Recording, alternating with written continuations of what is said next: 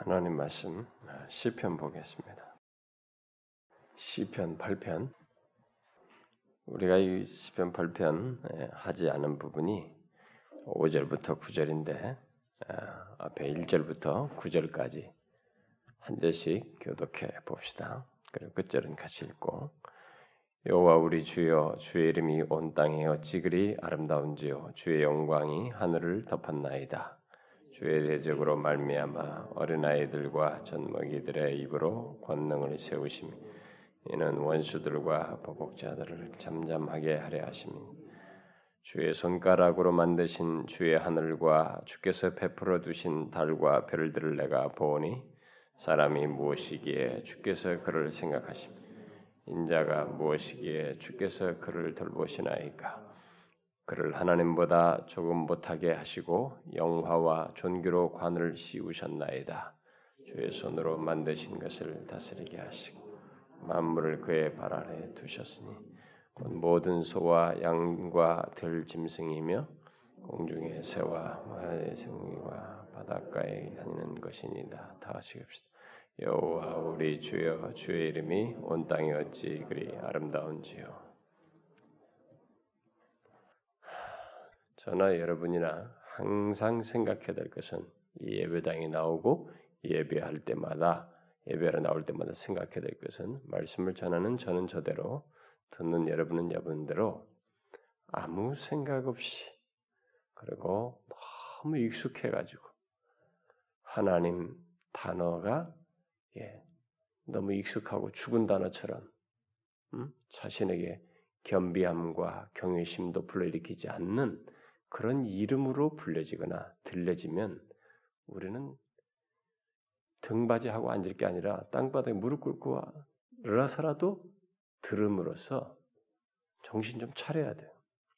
우리는 그런 인간의 약함이 있기 때문에 우리에게는 안 하려고 해도 어느 순간에 그렇게 될 수 있기 때문에 우리는 그런 부분에서 태도를 겸비해서 어떤 말씀이든지 그게 뭐 이것 가지고 저것 듣고 막 실망하고 판단할 문제가 아니라 전해지는 말씀 속에서 하나님이라고 하는 이름 앞에서라도 우리는 여전한 경외심을 가지고 그 말씀을 듣고 받고 태, 반응하는지를 이렇게 살펴서 어, 서야 됩니다.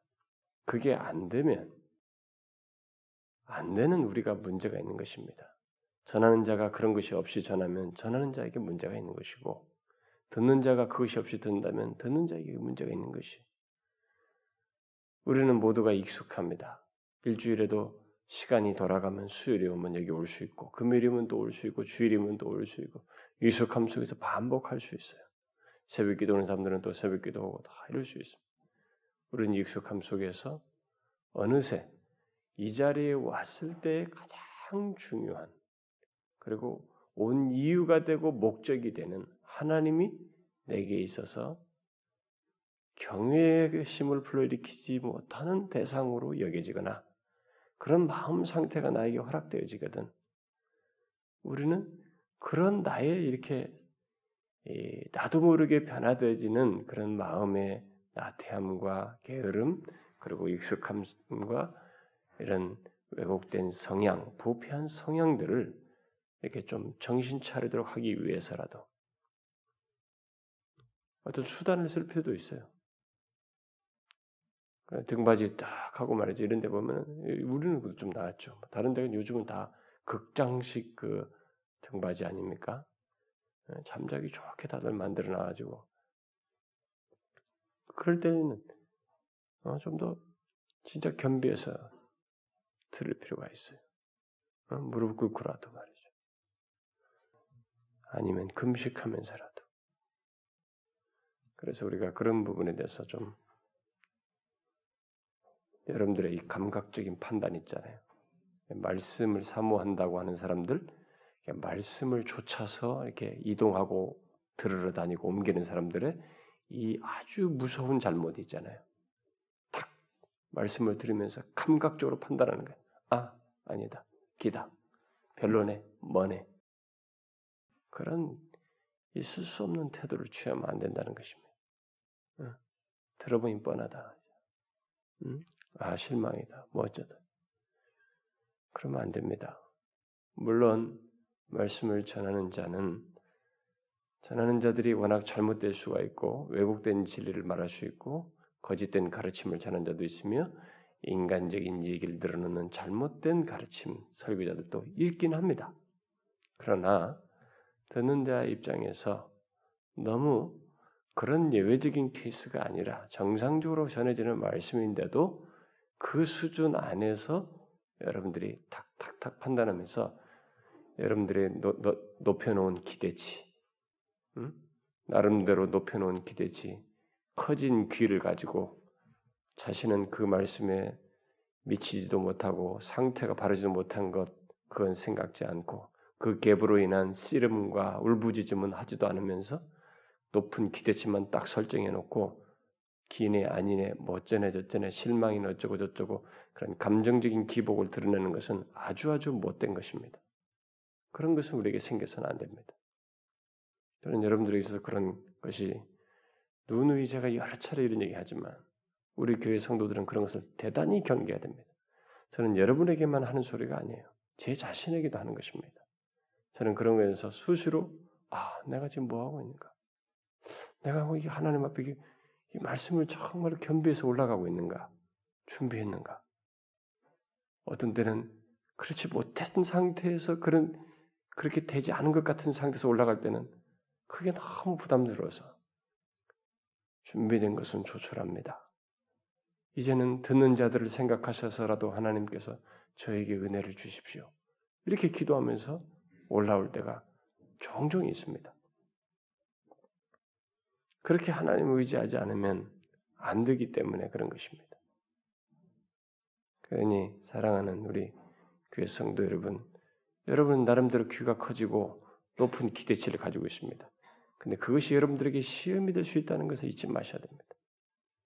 그것이 좋은 점이 될 수 있지만 여러분들을 더 힘들게 하고 의년 중에 아주 영적인 교만으로 불러일으켜서 여러분을 더 망가뜨릴 수도 있다는 것을 실제적인 유익과 영적인 성장을 주지 못할 수도 있다는 것을 꼭 기억하셔야 합니다.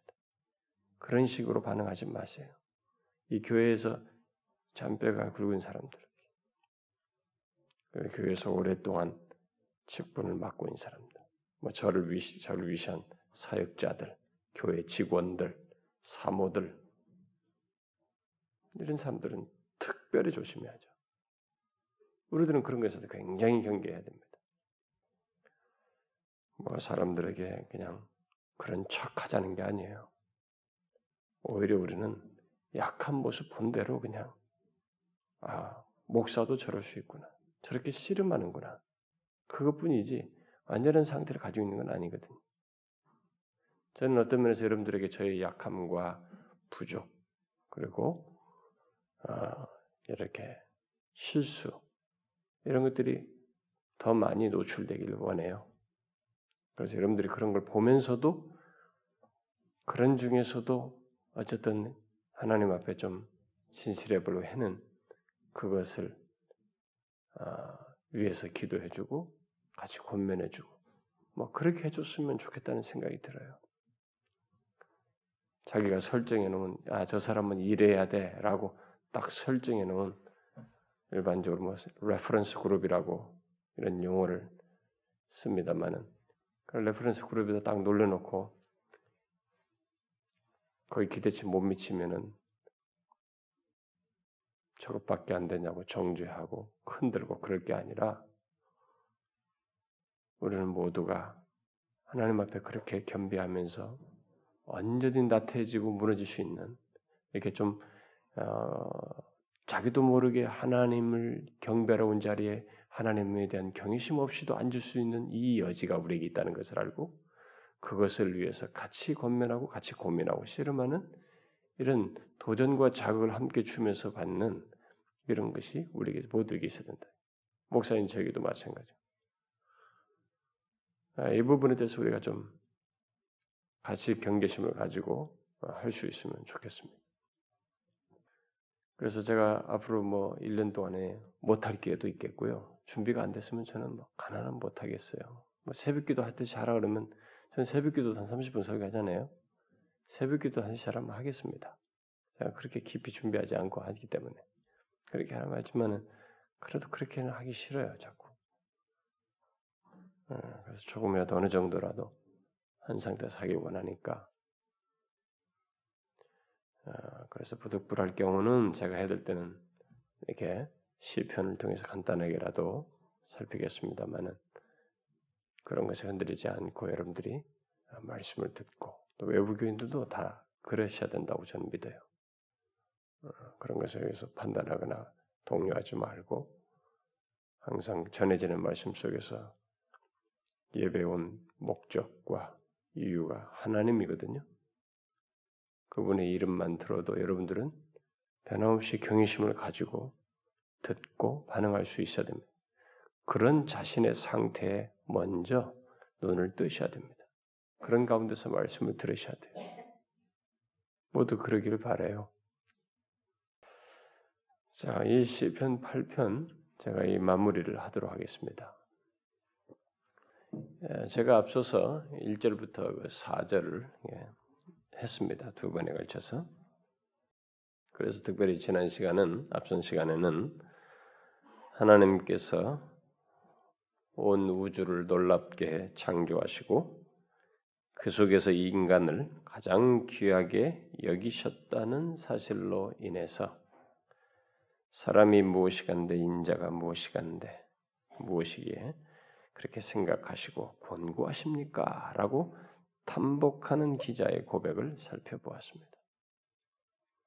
이것은 이 시편 기자가 주께서 창조하신 주의 하늘과 주께서 베풀어 두신 모든 달과 별과 뭐 낮 시간이나 해가 졌을 때 이것을 보았을 가능성이 있으니까 뭐 해 같은 것은 아니, 아니 해가 진 다음에 봤을 것이니까 뭐 이게 해는 여기서 포함되지 않았지만 이런 모든 것들을 보면서 그런 가운데서의 너무 하찮아 보이는 우리 인간을 본 것이죠. 음? 그런데 우리를 생각하신다는 것이 이 사람으로 하여금 말할 수 없는 이렇게 탐복해 하는 내용이 됐습니다. 우리는 이 시편 기자의 이와 같은 이해력을 우리도 실제적으로 경험적으로 봐야 됩니다. 그리고 이해 지평을 좀 이렇게 열어서 가져 봐야 돼요. 여러분들이 조금만 그, 어, 그 관심을 가지고 이 우주를 이렇게 보고 딱 별들만 봐도 이렇게 하지만은 이 사람이 분명히 그런 지식은 현대 지식이 없었단 말이에요. 이 사람이 가지고 있는 고작 지식이라는 것은 이 지구 땅을 중심으로 한 모든 우주를 본 겁니다. 이렇게 마치 어, 지구를 중심으로 해서 해와 달 이렇게 별들이 있고 있는데 별들은 쫙 있어가지고 그 하늘이 이렇게 쭉 보호막처럼 쫙 펼쳐져서 있고 하나님은 그 하늘 위에 계시는 것으로 이렇게 이해했던 그 정도입니다.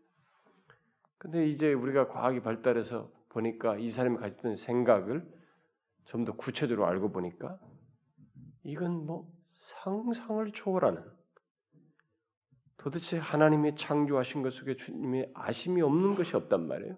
모든 것이 그분의 아심 속에 있습니다.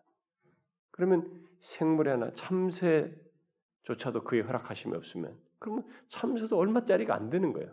그러면 저기 있는 이 우주 만물에 있는 모든 이 별들이 행성들이 그런 것들이 서로 부딪히지 않으면서 뭐 부딪히 이런 모든 과정 속에 있는 이것이 그 하나 하나조차도 그분의 아심 속에 있습니다. 그것은 길이가 더 오랜 동안 존재하는 존재물들이에요. 참새는 뭐 생물로서 얼마짜리지만 그 더 오랫동안 존재하는 거거든요. 그런 것들조차도 그분의 다심 속에 있습니다. 그런데 여러분이 알다시피 우리가 수구 태양계로부터 시작하는 뭐 이거 이게 어? 태양계로부터 뭐 뭘 보이종가 쏘아가지고 막저 끝에 천왕성까지 막 가는데 뭐 도대체 수많은 세월이 걸려가지고 사진 찍어서 자기는 사라지고 말이에요. 그거 가지고 뭐 하고 더또 보내고 막 이러지 않습니까?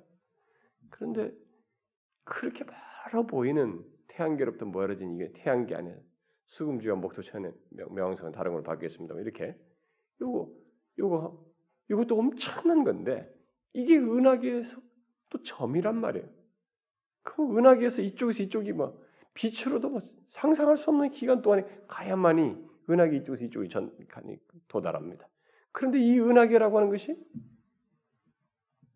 또 하늘에 보면 점이에요. 또 이쪽 은하계에서 또 다른 은하계 하나 가는데도 몇십만 광년을 가야 된단 말입니다. 250만 광년인가요? 저는 안드로메다 가는 게 빛의 속도로 250만씩 가야 다른 은하계에 도달한다고.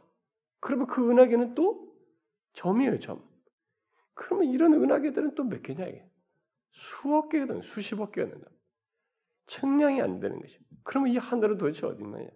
그러면 은하계 안에도 별이 막 수억 개인데 응? 우리가 보이는 게 은하계 안에도 별 같은 것이. 그러면 이런 은하계가 또 수억 개면은 그 안에는 조그마한 우리가 눈에 미치지 못하는 이 별들은 도대체 얼마나 많으며 그 하늘은 또 얼마나 크냐. 근데 그것도 그분의 창조 속에는 다 아심 속에 있어요. 그분이 주의 손가락으로 만드셨다는 말은 그분의 친히 그분의 다 이 영역 안에 다 있는 것들입니다. 응?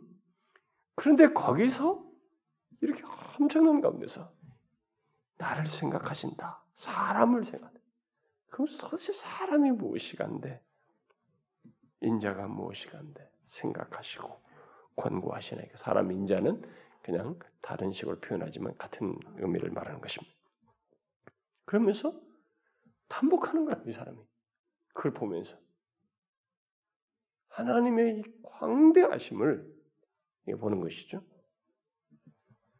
자 그렇게 하고 나서 이제 5절 이하로 넘어오는 것입니다.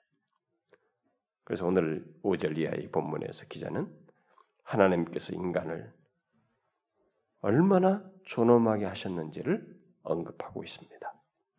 다시 말해서 하나님께서 사람에게 그분 자신의 다음가는 그런 존엄을 입히셨고 창조하신 모든 세계를 다스릴 지배자로 인간을 세우셨다는 사실을 말하고 있습니다. 그래서 5절에 저를 하나님보다 조금 못하게 하셨다고 말하고 있습니다. 혹시 여러분 지금 새로 바뀐 성경 말고 이전 번역본을 가지고 있는 사람이면 거기 뭘로 돼 있어요? 인자가 저를 천사보다 이 천사로 번역했어요. 근데 원래가 하나님이 맞습니다. 원문이. 그 번역자들이 천사들로 이렇게 번역을 했던 것은 아마 옛날에 그렇게 번역한 것은 인간보다 좀 더 탁월한 존재를 존재가 천사들이라는 생각에 기인해서 그렇게 번역을 했던 것 같습니다. 하나님으로 비교하기보다는 그쪽으로 비교하는 게 더 낫다는 판단을 아마 한 것 같습니다. 그러나 여기서 말하는 것은 하나님께서 천지를 만드시고 그 가운데 인간을 만드셨을 때 인간을 이 어떤 그 창조물 속에 그 광대하기를 때문에 수많은 창조물 속에서 인간을 도대체 얼마나 높이셨는가를 말해주는 것입니다. 다시 말해서 인간이 하나님 외에는 부족한 것이 없을 정도로 창조된, 창조된 존재들 가운데 매우 높은 위치를 차지하고 있다는 것을 이 기자가 여기서 탐복하면서 밝히고 있는 것입니다. 물론 이런 묘사는 최초의 사람, 처음 창조한 인간에 대한 것입니다. 1차적으로. 타락하기 이전의 첫 아담은 전능자 하나님의 위엄 그 자체를 반영한 존재였습니다. 그야말로 다른 어디에서도 발견할 수 없는 하나님의 형상을 소유한 그런 존재. 어떤 피조물에서도 볼 수 없는 유일한 존재, 바로 하나님의 형상을 소유한 존재였습니다. 우리가 알다시피 전능하신 하나님께서는 자신을 쫓아서 사람을 만드셨지 않습니까? 자신을 이렇게 직접적으로 연루된 음, 자신을 쫓아서 자신의 형상을 따라 이렇게 자신을 따라서 사람을 만드셨습니다. 그래서 오늘 이제 그 본문 6절부터 8절은 인간이 이 세상의 만물에 대해서 지배와 권위의 위치를 위임받았다고 하는 사실을 말해주고 있죠.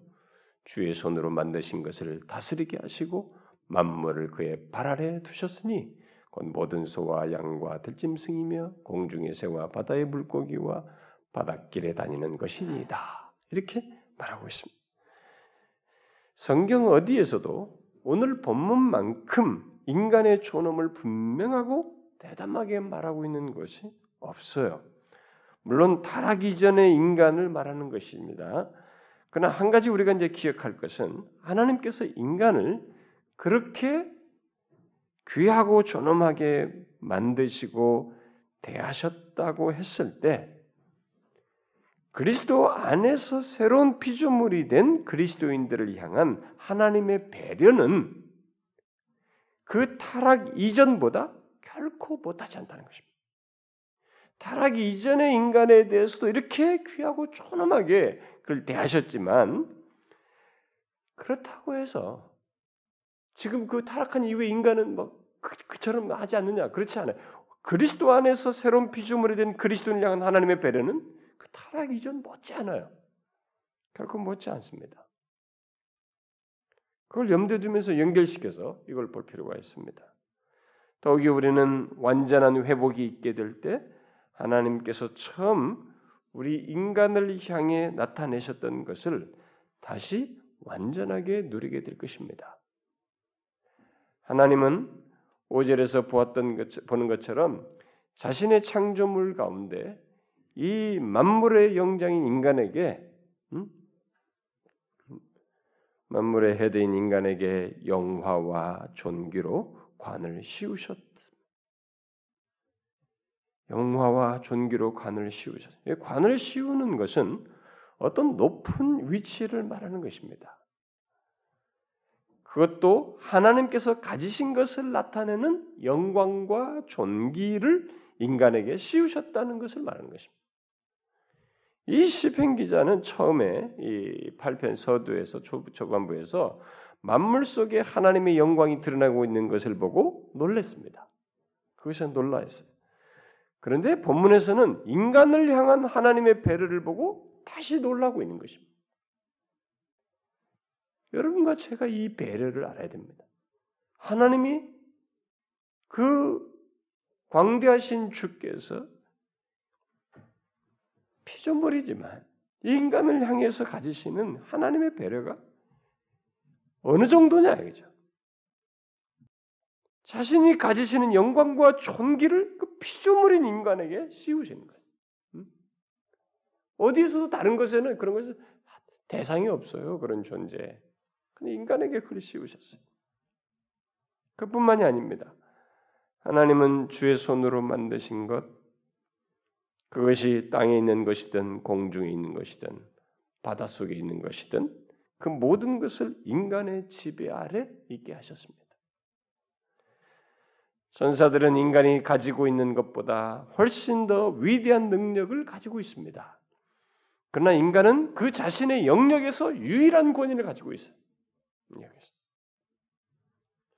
물론 오늘 본문은 주로 지구 중심적인 서술이기 때문에 천사들을 구체적으로 언급하고 있지는 않습니다. 어쨌든 하나님은 인간에게 독자적인 권위를 주셨어요. 바로 그 권위가 타락에 의해서 깨졌지만 한 가지 우리가 생각할 수 있는 것은 다시 생각할 수 있는 것은 구원이 완성될 때 다시 인간은 그리스도 안에서 이전처럼 만물을 다스리는 자리에 이르게 된다는 것을 시사하고 있습니다. 여러분은 사실 이게 어떤 것인지 아, 뭐 충분히 모를 수 있어요 아직까지. 그러나 여러분이 아세요. 모든 피조 세계는 인간의 통치 아래서 정말로 통치 아래서 질서를 갖게 됩니다.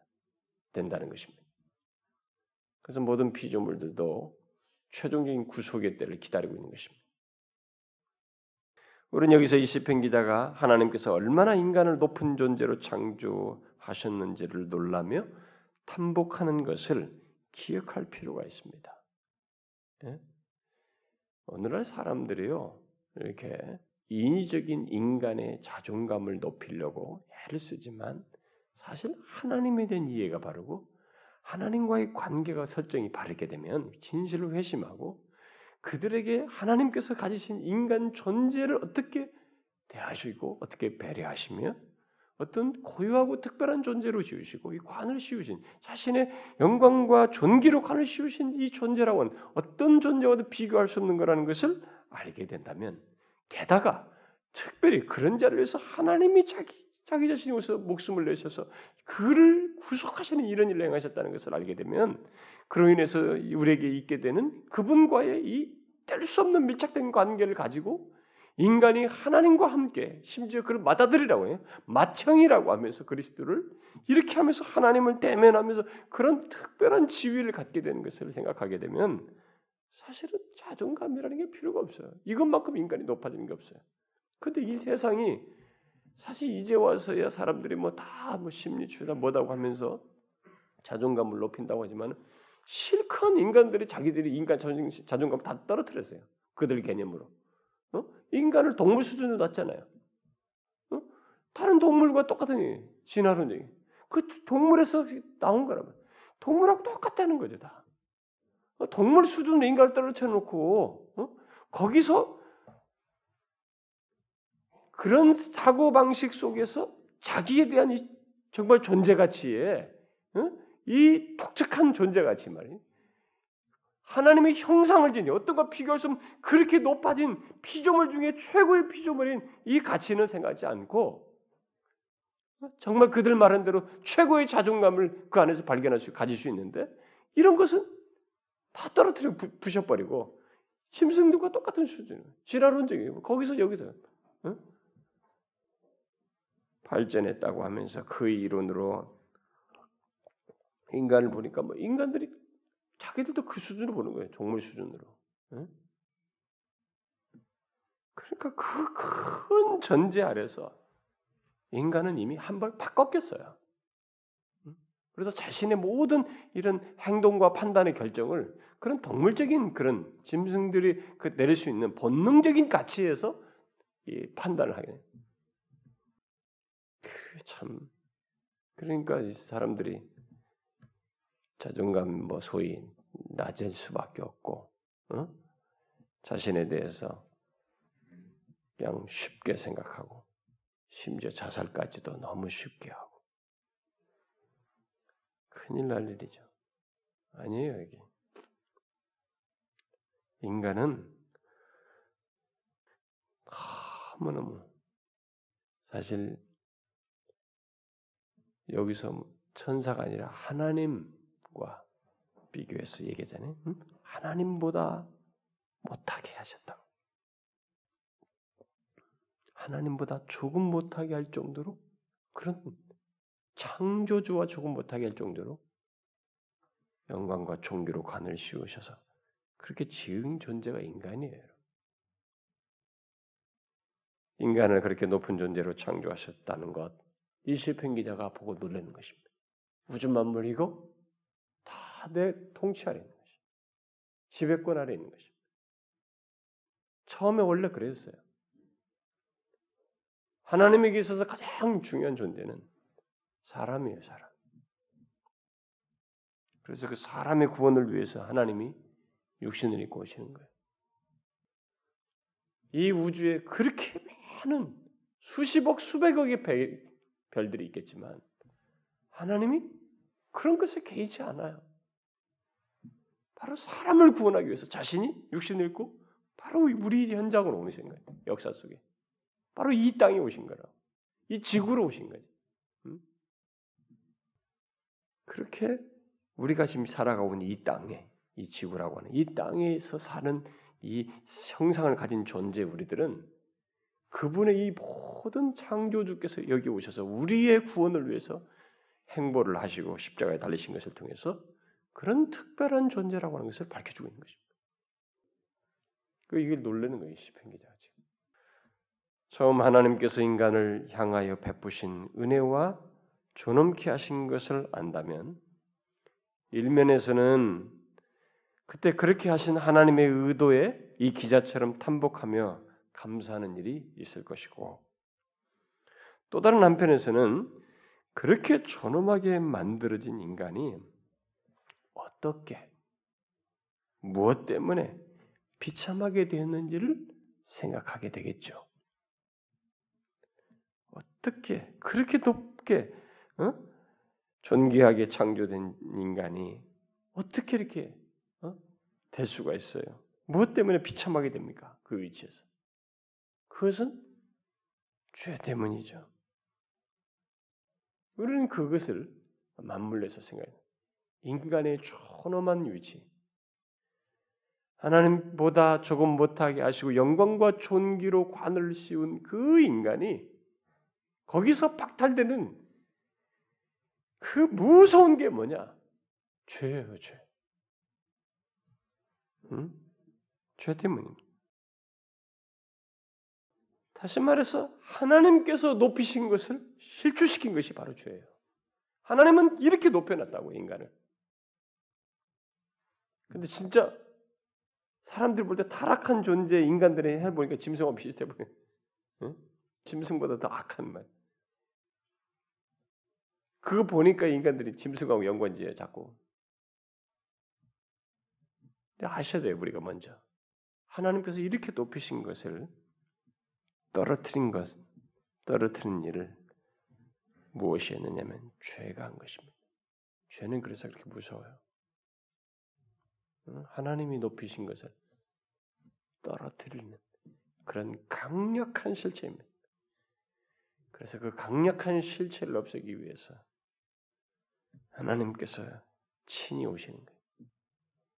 아무도 알수 없는 것, 그걸 담당하여 없애기 위해서 친히 오셔서 죄 없는 분으로 오셔서 그 죄를 지시고 십자가에 달려 죽으신 것입니다. 죄는 하나님이 높이신 것을 떨어뜨리는 강력한 것이면서 하나님께서 베푸신 은혜를 소멸케 하는 아주 아주 무서운 것입니다. 여기서 우리가 또한 동시에 기, 억할 것은 그게 그리스도 안에서 그러나 그리스도 안에서 회복된다는 것입니다. 그리스도 안에서 다시 회복될 때 그 영광스러움이 그러면 이 어떻게 했는가를 동시에 생각해요. 자, 하나님께서 그렇게 영광스럽게 하셨어요. 근데 죄가 그걸 떨어뜨렸습니다. 근데 다시 하나님께서 그것을 그리스도 안에서 다시 회복시킬 때, 그럼 이것은 얼마나 영광스럽겠느냐 이게. 자, 이것을 생각해 보시면 이것은 상상할 수 없는 우리가 지금 경험 세계 속에서는 이미 실추된 상태, 떨어진 상태에 존재했고 시작해 있기 때문에 그 상태에서 우리가 지금 주님을 만나고 있기 때문에 그 과거 경험과 상태를 모릅니다. 근데 그 상태를 그리스도 안에서 다시 회복함으로써 우리를 이르게 하는 것입니다. 자, 지금부터 우리는 그것을 조금씩 맛보게 됩니다. 아, 인간 존재가 이렇게 하나님께서 귀하게 하셨구나라는 것을 그래 그리스도와 함께 앉히셨고 그리스도와 함께 일으키시고 막 이런 것을 통해서 그런 존재로 신분을 지위를 갖게 됐다는 것을 통해서 우리에게 말씀해 주시고 이미 그것을 알고 누릴 수 있도록 이미 방향성을 가지고 그런 자로서 가는 것으로 말씀해 주기 때문에 그런 자이에요. 그러나 이제 실제로 요 상태가 우리에게 다가온단 말이에요. 그때 그것이 과연 얼마나 영광스럽겠느냐 이제 회복될 때 그것을 우리는 상상할 수 있습니다. 여러분 그걸 제대로 생각해 보세요. 다시 여기 하나님보다 조금 못하게 예, 하시고 영화와 존귀로 관을 씌우셨던 그 하나님 그걸 회복시키시는 거예요. 우리에게 그리스도께서 그 죄를 처리함으로써 그리고 우리가 여기서 또한 중요하게 생각할 것은 이 시편 기자가 여기 8편의 마지막 절에서 내린 결론입니다. 뭐예요? 이 기자는 단순히 인간의 존엄에 놀라는 것으로 끝나지 않는다는 것입니다. 응? 아, 하나님께서 인간을 이렇게 존엄하게 하셨구나. 그러면서 인간의 존엄에 놀라는 것으로 끝나지 않습니다. 그것은 한 내용이고 과정입니다. 그는 인간을 그렇게 존엄케 하신 우리 하나님의 위대하심을 말하는 것이 그 목적이라는 것을 이 마지막 절에서 보여줍니다. 이게 정상적인 하나님의 이해를 가진 사람의 모습이에요. 음? 그래서 마지막에 여호와 우리 주여 주의 이름이 온 땅에 어찌 그리 아름다운지요. 인간을 존엄케 하신 내용을 얘기. 앞에서는 1절 부분에서는 그 얘기하면서 창조와 관련해서 주의 영광이 주의 이름이 온 땅에 어찌 그리 아름다운지 이렇게 했단 말이에요. 그런 거죠. 전체적인. 이제는 인간의 그 존엄케 하신 걸 보면서 뭘 얘기해요? 주의 이름이 온 땅에 어찌 그리 아름다운지요. 인간의 존엄에 놀라는 것에 멈추지 않습니다. 인간을 그렇게 존엄케 하신 우리 하나님이 얼마나 위대하신가. 아름다운지는 위대함으로, 응?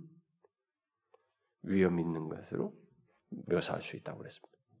얼마나 아름답고 위대하심이 위험 있는가. 여러분, 우리는 이런 결론으로 나가야 됩니다. 이게 정상이에요.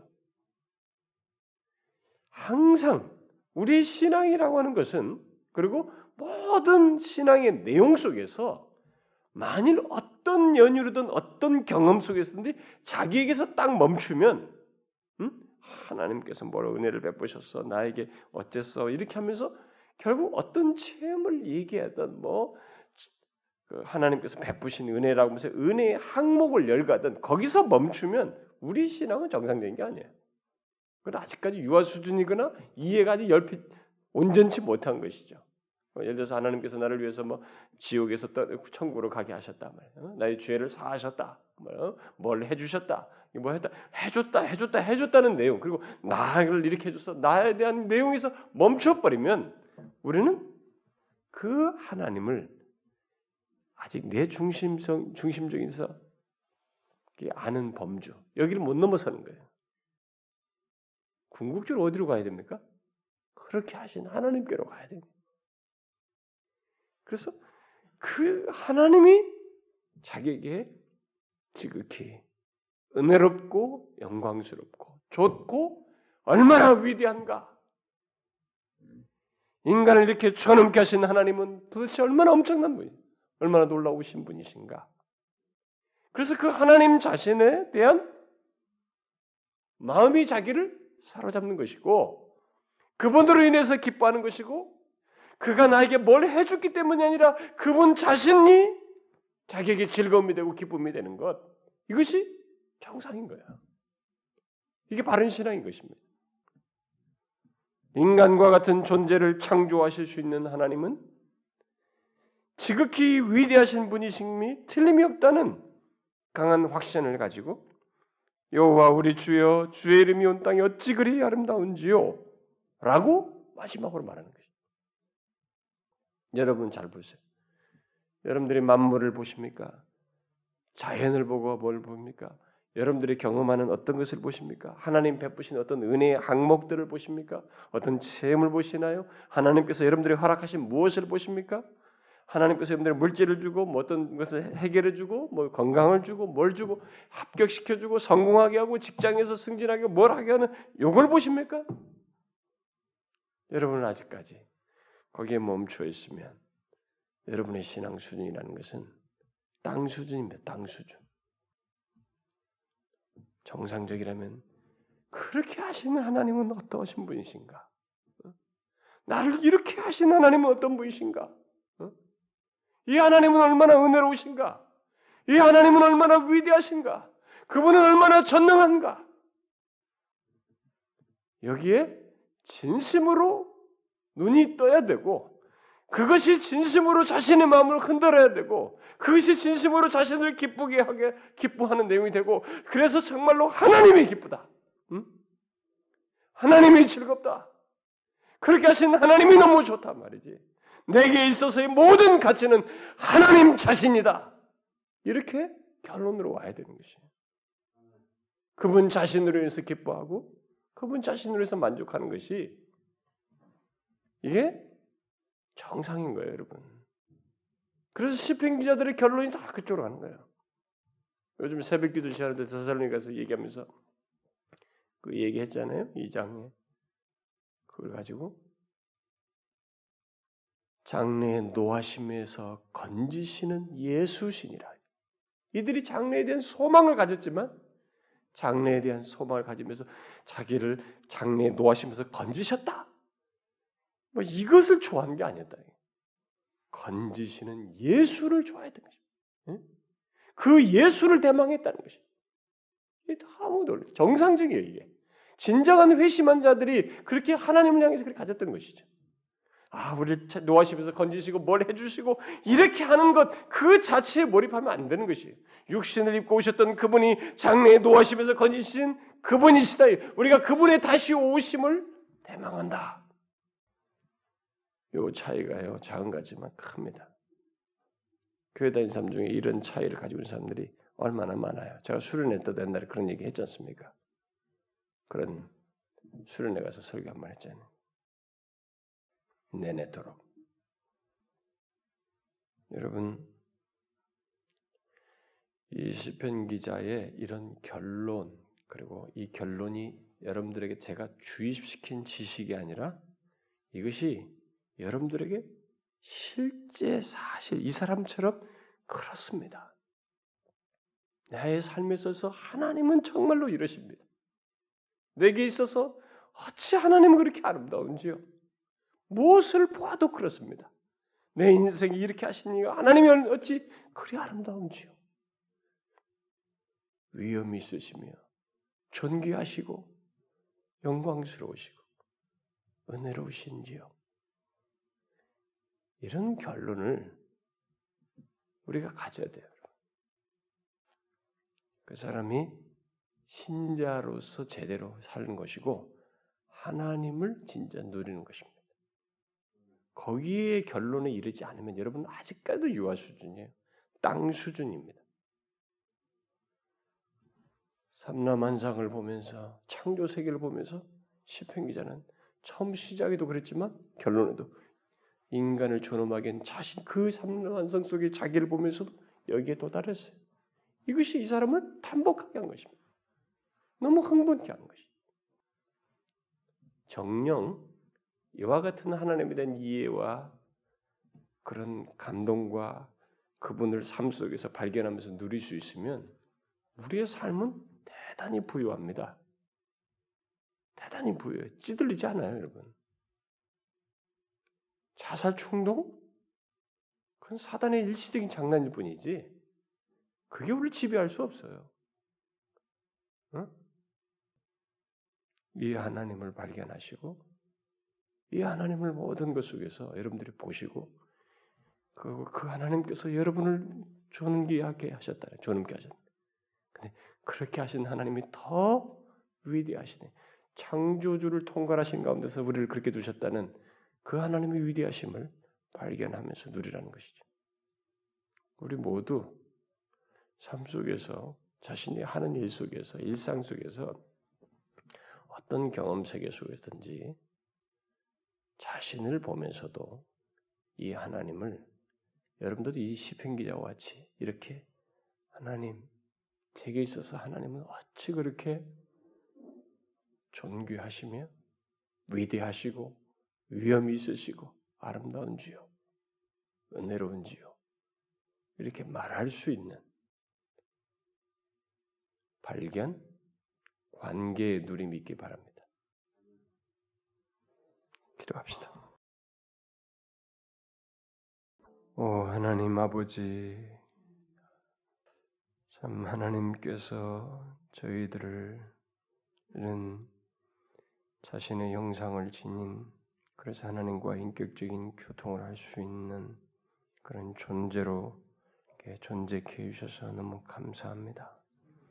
그래서 하나님을 알아볼 수 있는 자, 어떤 짐승들도 하나님을 알아보지 못합니다. 우주 만물의 모든 피조 세계, 행성들이든 모든 것들도 하나님을 인격적으로 알아보지 못합니다.